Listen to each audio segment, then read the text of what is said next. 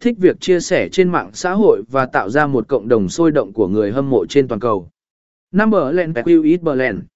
Series